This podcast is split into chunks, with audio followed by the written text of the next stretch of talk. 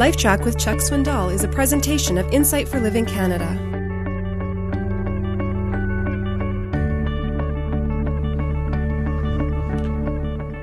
I don't know what you were doing when 2020 was on the other evening, but Cynthia and I watched a segment of it. The segment was about bridge jumpers. A self appointed photographer had set up his cameras across from the Golden Gate Bridge, spanning San Francisco to Marin County. And he put his zoom lens on to capture the, the sights that were hard to watch. It wasn't a snuff film. He didn't do it to arouse some kind of base curiosity. But I'm going to tell you some of it I could not watch.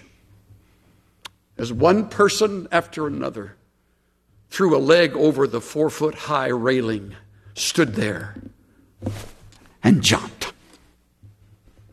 Men, women, teenagers jumped. Some couldn't look, so they fell backwards. Bridge jumpers. How can that be in this world where there is plenty to, to bring us a sense of hope, or, or, or is there? He made the comment in the middle of it, and I don't have no, have no idea of the man's spiritual interest or, or, or beliefs. He just made the comment that just about everyone they chase down, and there are some clearly mentally ill, but not all. Not all. They're all anxiety ridden.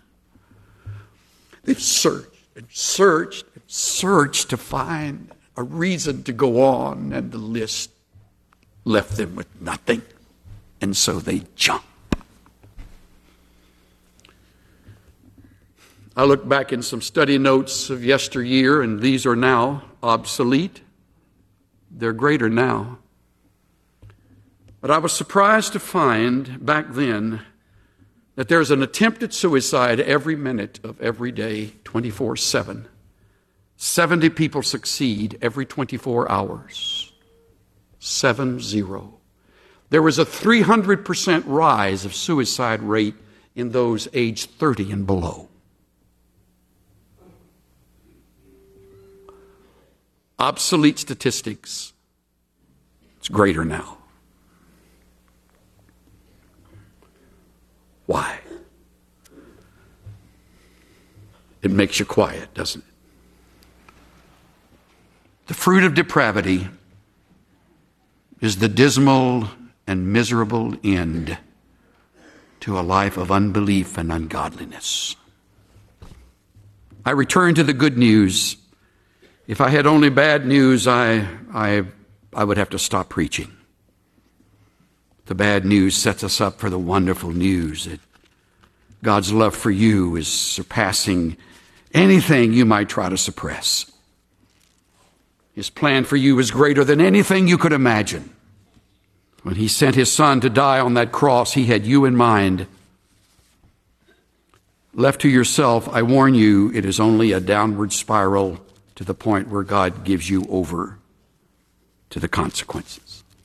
And every once in a while, through the report of a gun or the blast of an explosion or the stabbing of a knife, you read of or perhaps tragically witness depravity again.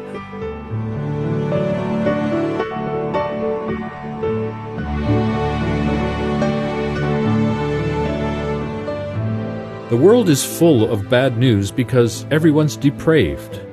But here's the good news God bought you a way out, a way back to Him.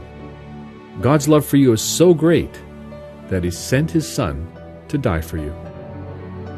This is Steve Johnson of Insight for Living Canada. Listen to more of Chuck Swindoll's LifeTrac messages at lifetrac.ca.